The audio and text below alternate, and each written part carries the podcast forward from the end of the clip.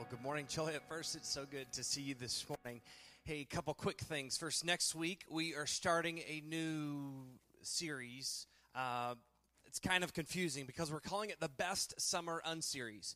And we kind of figured that during the summer it would be best. Usually we allow series to guide our teaching. And we figured that because people would be gone and we're glad that you were getting out, you're taking Sabbath, and we recognize that mission is in the community, not necessarily here. So we're glad that you're taking time out. But we figured that because you may miss a Sunday here and there, that we want every message to stand alone and speak to you in that moment. And so we're calling it, we figured it'd be best during summer not to do a series, so we're calling it the Best Summer Unseries, if that's actually a word. I'm not sure that it is.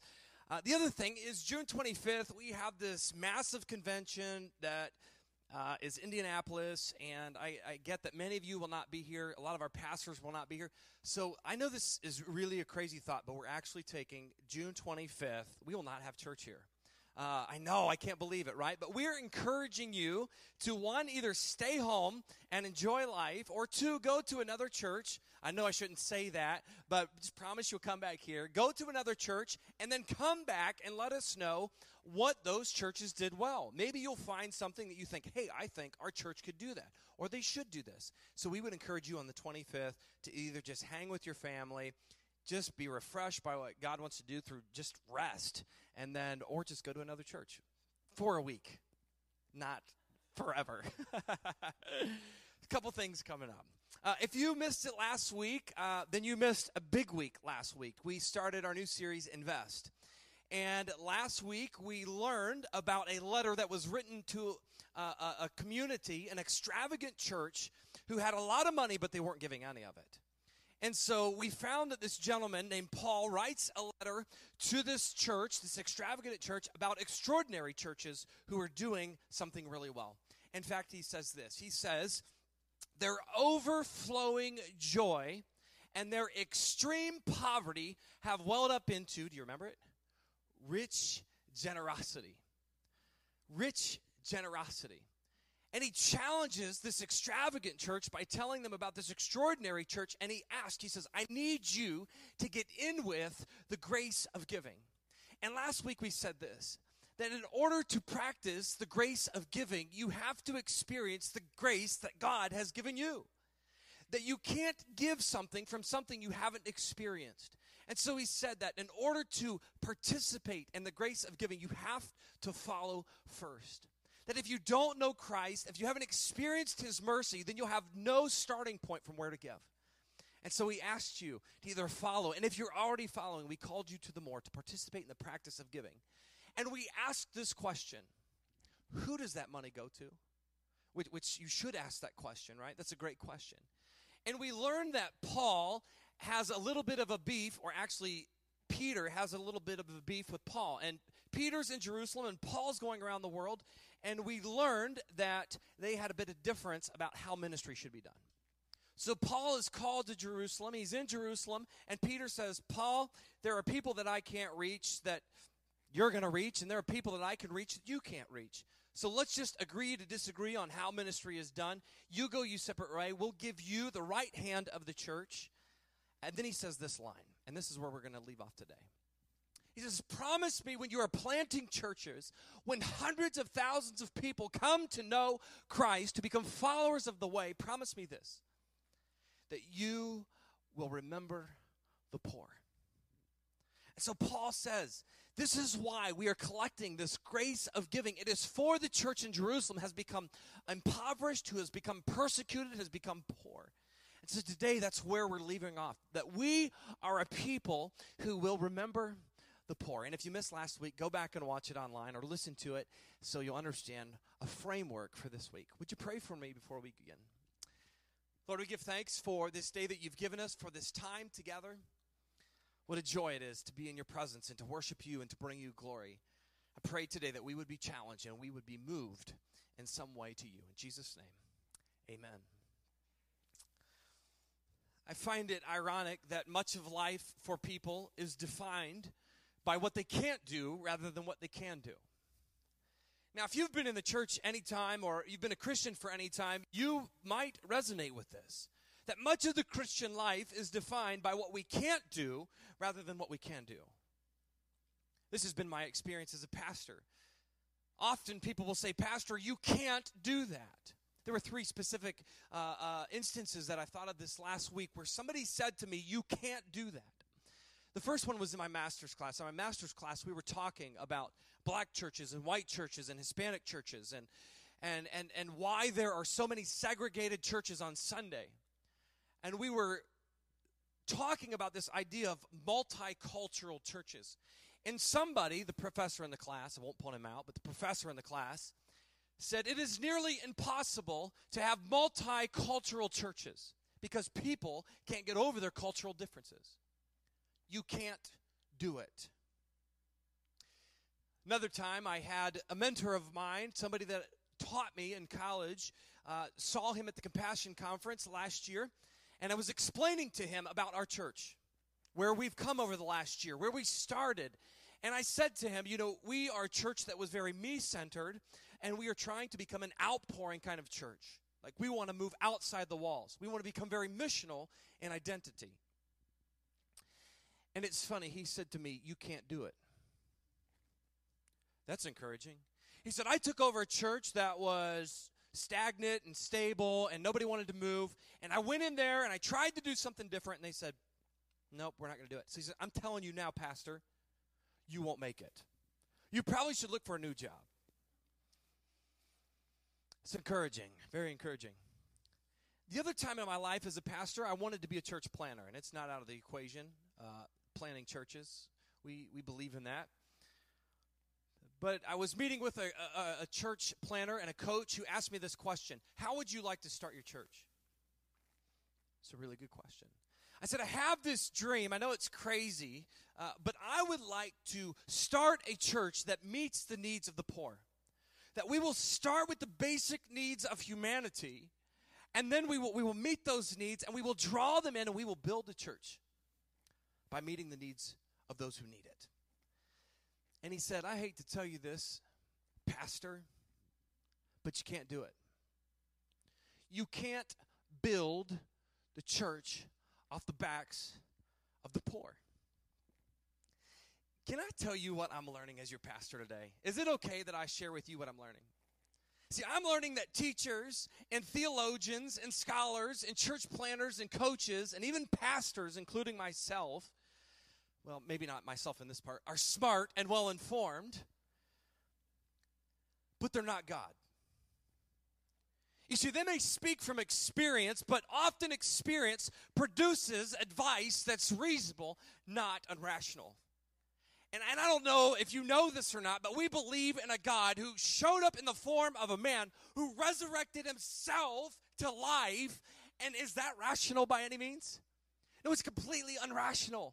And I think that is where God uses people, is where they step up to the plate and they will say, I will use the faith that you have given me. I will move into the unrational and I will grow to a point where you will use me like you've never used me before. And I will not be defined by what I can't do, but what I will do and what I can do. See, we said once earlier on that can't is the language of original sin. I like that. But I wrote it, so of course I would like it. Can, can I just say this this morning? We are canning Joliet first. We are no longer defined by the cant of life. You see, we have amazing people in this church who have opened up their consciousness to a new way of existence in this life. And we are no longer just doing church, but we are being the church in the world. And so I love it when they say, you know what, you can't take a church pastor that's me centered and move it to an outpouring church that's missional driven. Uh, uh, uh, I'm, I'm here to tell you, you're wrong. You might be older than me, you might be wiser than me, but I'm telling you again, you're not God. Because God is in this church, He's in this place, He's in this moment, He is in you, He is in me, and we are a movement. And I love it. We will not be defined by the can't, Joliet First. You are recognizing that we have mission, we have purpose, we are becoming a community of hope, and we are giving grace to the world. It angers me when a coach and church planner says, You can't build a church off the backs of the poor. Well, you know what? He may be right about that. We may not be able to build church, build a church off the backs of the poor, but we will build a church with the poor. You see, we're not a rich church. We don't have a lot of money. Well, I know churches where single donors give more than what all of us make combined. Crazy. But at this church, we're not about money, we're about mission, which is why we're preaching today to remember the poor. We're preaching about mission. And there are some of you this morning who have very little in life, but you have brought a lot to the table. And what I mean is, you recognize that your job is a place of mission, and you have said to people who are in desperate need of hope, I need you to come with me to a community that will give you something new, that will give you something fresh, that will make you alive. So there are some of you here today who have brought nearly your entire workforce to this church.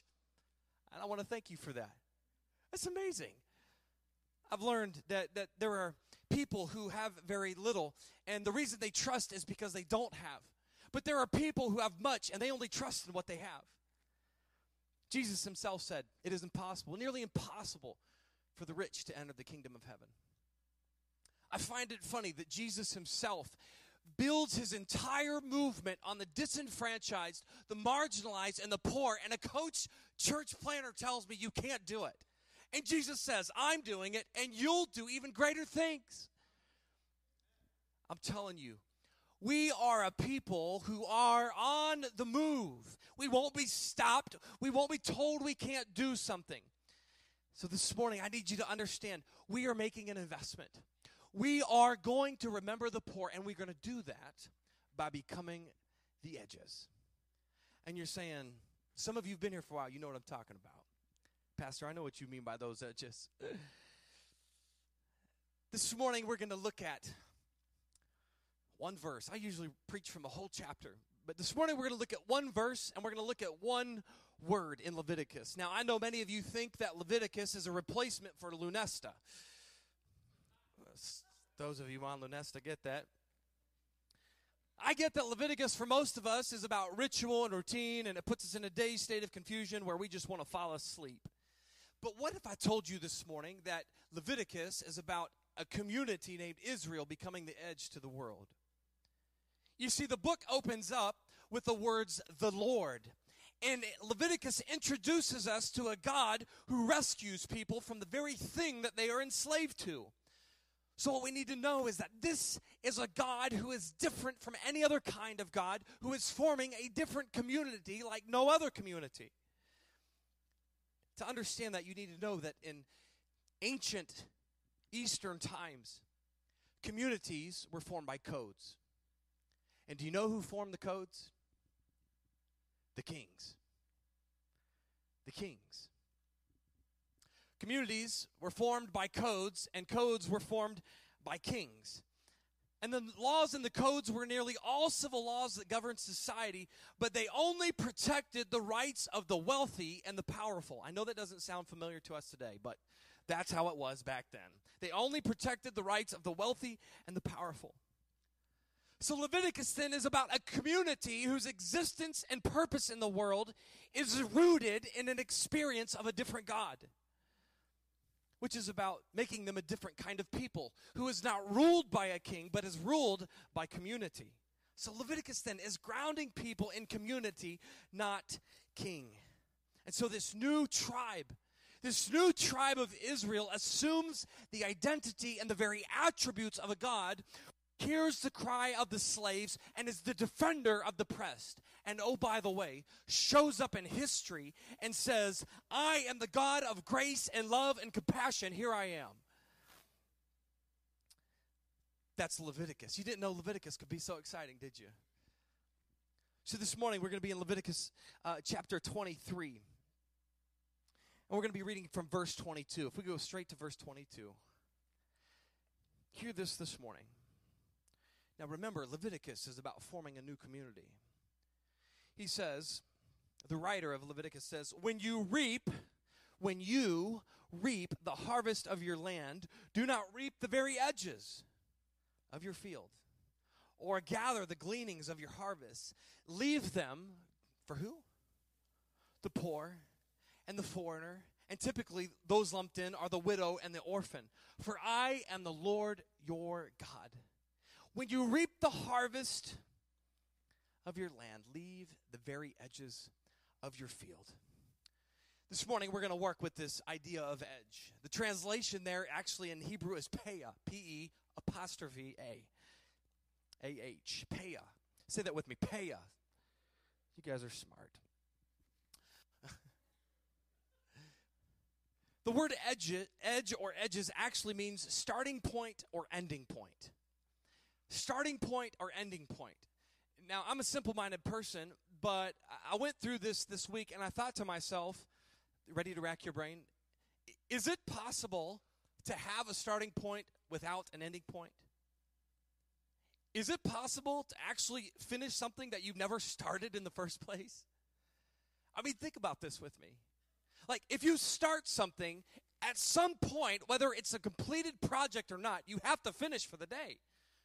If I'm working on restoring these benches in front of me, the reality is, at some point, whether they're done or not, I have to go home. And I know that there are some of us in life who actually never complete any projects. We just leave them open ended, right? Which actually means they're a finite term to the project that you started. And again, can you actually end at something that you never started? Let's use an example this morning. How many of you have ever been to a pool party? How many of you like pool parties? Yeah, okay, good. Where does a pool party start? Many of you have received an invitation from a friend. There's somebody that you know who has mailed you, emailed you, Facebooked you, Twittered you, whatever you, and invited you to come to a pool party. Now, can you, we look at the invitation as the starting point. Can you actually experience the fullness of a pool party if you only accept the invitation? No. You have to go. And if you go to the pool party and you decide, I don't want to get wet today, and you sit outside of the pool while everybody else is in, are you actually experiencing the pool party? No. See, you may have accepted the invitation, which is the starting point, but the whole point of a pool party is that you jump in, that you're surrounded with thousands of gallons of water, beautiful sun, lots of fun, throwing people in, cannonballs, you name it. It's fun. Eating pizza. You can't eat pizza and not have a pool party. This is the entirety of what life is about when it comes to pool parties. You have to get in to enjoy it. It's about drawing people into something more than just an invitation.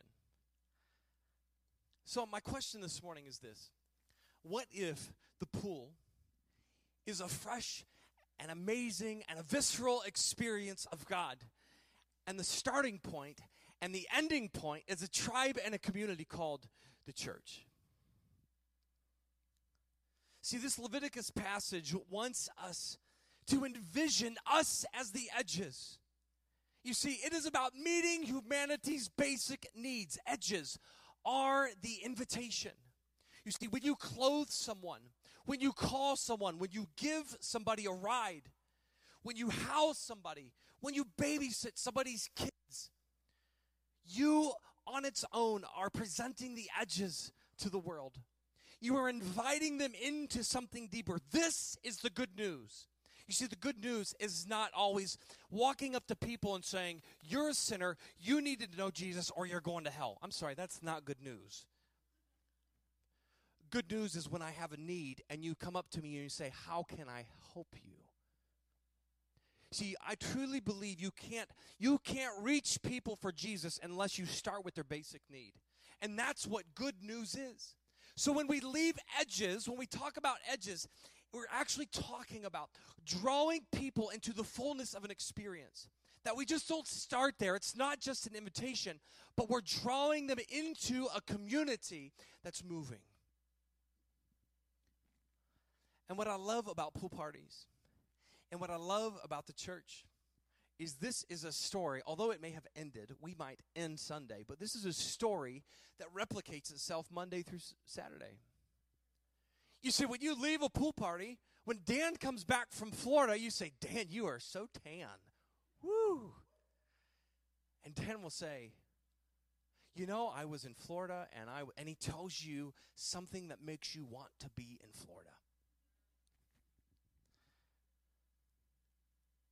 When you experience God, when you experience His mercy, when you become part of a church that is geared toward restoring the lost and broken, this is a story that replicates itself every day, every week, within your jobs, within your lives, and people look at you and know something is different. So, edges, I think, are the starting and the ending point. That it is the completion of an experience, which leads us to the next point. When we talk about edge, there is a rewritten narrative of property ownership. Now, I know this doesn't make sense, but it is a rewritten narrative of property ownership. In other words, we move from invitation to inclusion. Why is it that when we talk about the poor, when we talk about giving to the poor, we always put parameters around them on how we'll give to them? You see, what edges and what Peah actually describes to us is you can't put perimeters around them and tell them how you're going to give to the poor. Actually, they're already in your perimeter.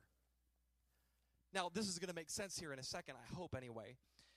But the whole point, when we give to people in need, we give out of our abundance. It's like this superior position that says, I am better than you, and I will now give you what you don't have. But according to the understanding of what we're talking about in Leviticus, the portion of the poor is already in your produce. Am I getting through this morning? In other words, when he says to you, leave the edges of the field, by the way, that is not yours on the edge. The poor's is already there in front of you. So we talk about perimeters. You know, we'll give to you if you do this, this, this, and this. When the reality is, there is no this, this, this, and this. They are right there next to you, and they get what you already have. That's why he says in the very beginning, he says in the very beginning in verse 22, he says, When you reap the harvest of your land, do not reap the edges of your field. When he says you, we don't get this in our Bible, but it's actually plural. And you're saying, well, why is that important? Because what's implied here is that we do not reap our own fields. If you are the owner, you are not the only one that reaps the fields. It is the poor, it is the widow, it is the orphan, it is the foreigner who are standing there with you. And we do this as a community. Because if you reap alone, you are stealing from people who's, you're stealing people's produce. You are stealing what is theirs. And that's why he warns them do not do this alone. Did you know that they actually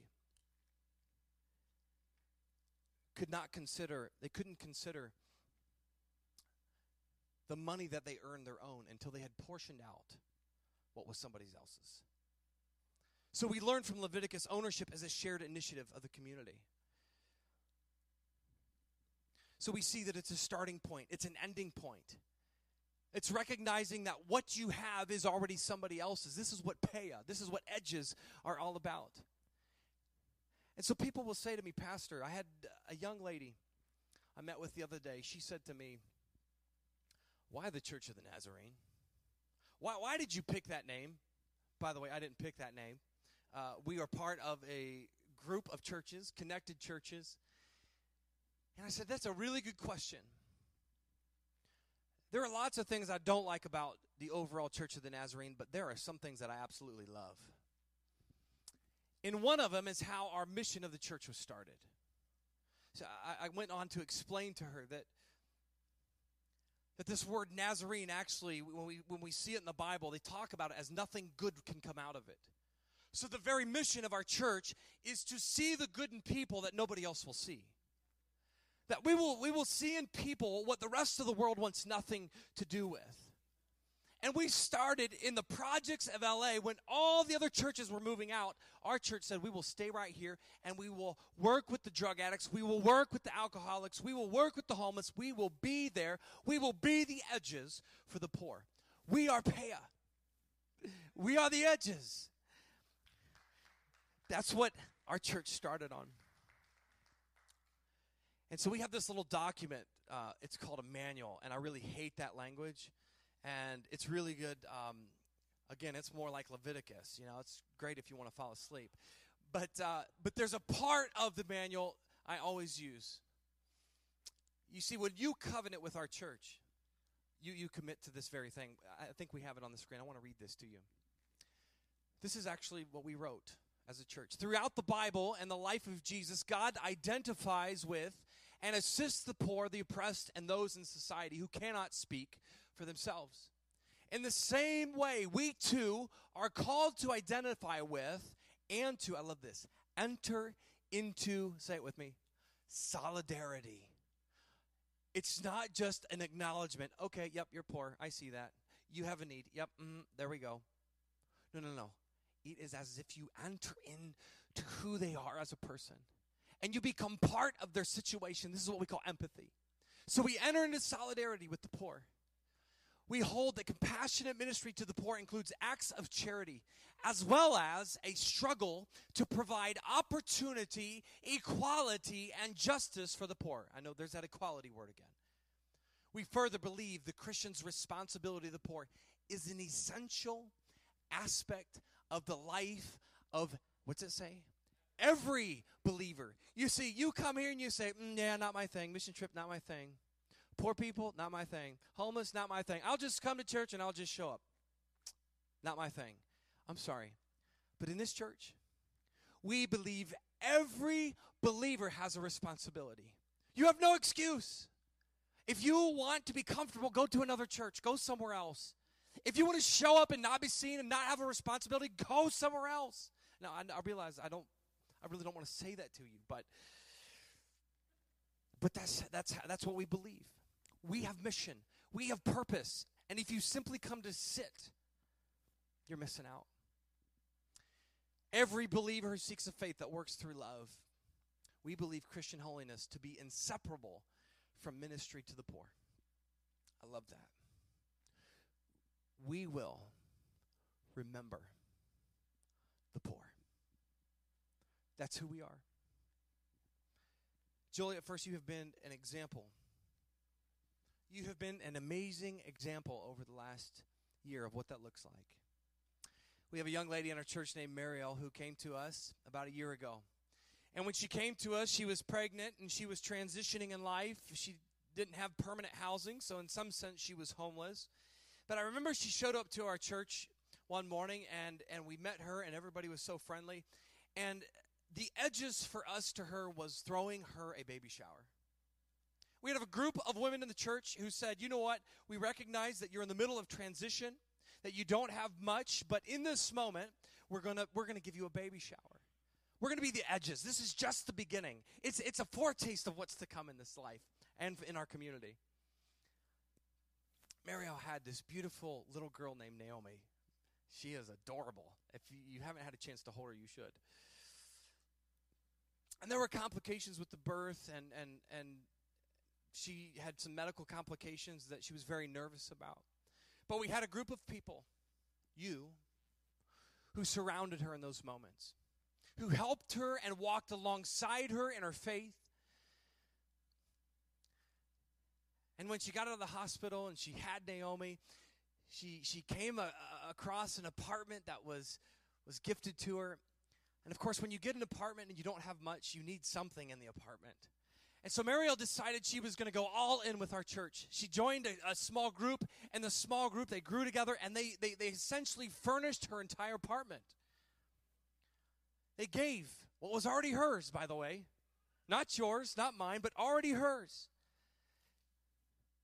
You gave her portion to her. And what's beautiful, as we've been saying, is this is a story that replicates itself. You see, we believe in restoration, that we will restore people into the image of hope. And as you've helped her and loved her, and eventually you bought her a car, which is amazing, she is now wanting to participate in the grace of giving. This is a story that replicates. And she said, You know what? I would like to be part, I would like to be an apprentice for Hope Closet. So here is somebody who went from nothing to gaining a community that loves her to death. And now she is able to stand at those front doors on a Saturday morning and say, How can we help you? Well, what can I do for you that you can't do for yourself? How can I clothe you? How can I be the edge? she's given back. She remembers where she was. As we've said before, you can only give out of what you've experienced. She knows what it's like. And so she's investing. This morning, if you haven't heard anything yet, I need you to wake up because I need you to hear this.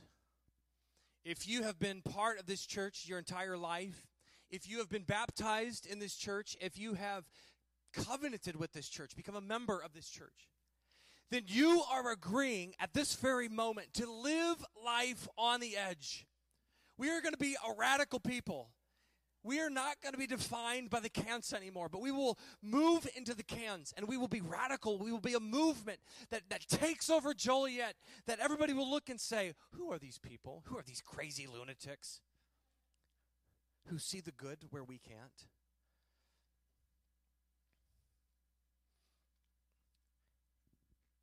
We will live life on the edge, but we will also become the edge. So you're saying to me, how do we do that this morning? That's a, that's a really good question. We're starting a new initiative called Project 23. You've got these cool little bracelets in your hand. Now, my sons went to my grandparents, his, their grandparents' church the other day, and they got cool bracelets that you can sing into, and they light up when you sing. So we're not as cool, but uh, uh, and our kids will be disappointed. But hey, who cares? Um, we started a new initiative called Project 23. And Project 23 is designed to do exactly what we're talking about this morning that what we give will go to the poor. We will remember the poor by this. This morning, uh, the way that we're going to do that is we're, we're asking that on Fridays, once a week, that you would fast one meal, that you would give up just one meal and take the money that you would have spent on that meal and put it in this little Project 23 box we're going to have in the back. It'll be fastened to the wall eventually. And I understand that some of us have medical issues that prohibit us from fasting, but it doesn't mean you can't give. And you're saying, why would I do that? Because when you fast, when your stomach begins to growl, you are in some sense entering into solidarity with the poor. You will know just for a moment what it is like to be hungry. And so it is out of that experience, the hunger of our stomachs, that we will give the very money that feeds it. Because, by the way, it is not yours, it's already somebody else's. The average lunch costs $4 if you're eating at home, $12 if you're eating out. Maybe not in Joliet, $12, but. But I would ask that on Fridays, would you join me in this initiative? on Fridays of fasting and then taking the proceeds that we would have spent on lunch and we put it in this Project 23.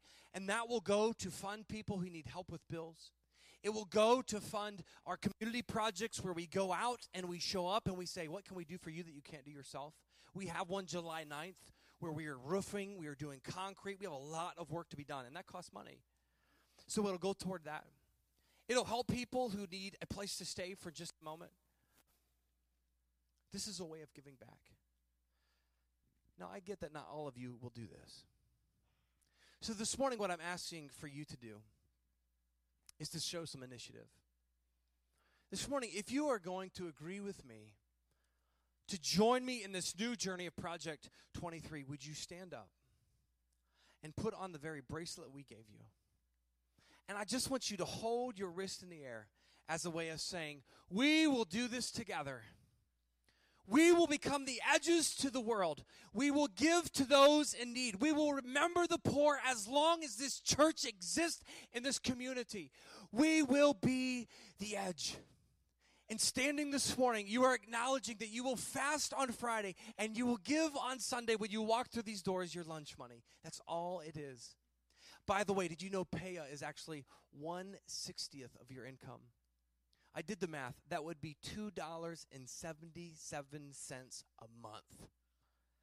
So if you give more than $2.77, you are giving more than your fair share. Look around you. Look around you this morning. Look at the people that are going to join you on this journey. We will do it together. Let me pray. Lord, we give thanks this morning for your goodness to us. Lord, we will always acknowledge that there are people who are needy, and we will not ignore them as long as we were here. We will fight for justice. We will fight for equality. We will fight for love. So, in this very moment, Lord, use our small gifts to feed and house those in need. Lord, move us beyond the can'ts and let us live by what we can do. Let this be the defining moment of who we are as we will be the edge. In Jesus' name, amen. You may be seated. One of the ways that we respond is by coming forward to the table. We believe that these very elements are grace. If you're serving this morning, would you come forward? We believe these, these very elements are God's grace speaking into your life. So if you've been moved today, would you come forward this morning and receive?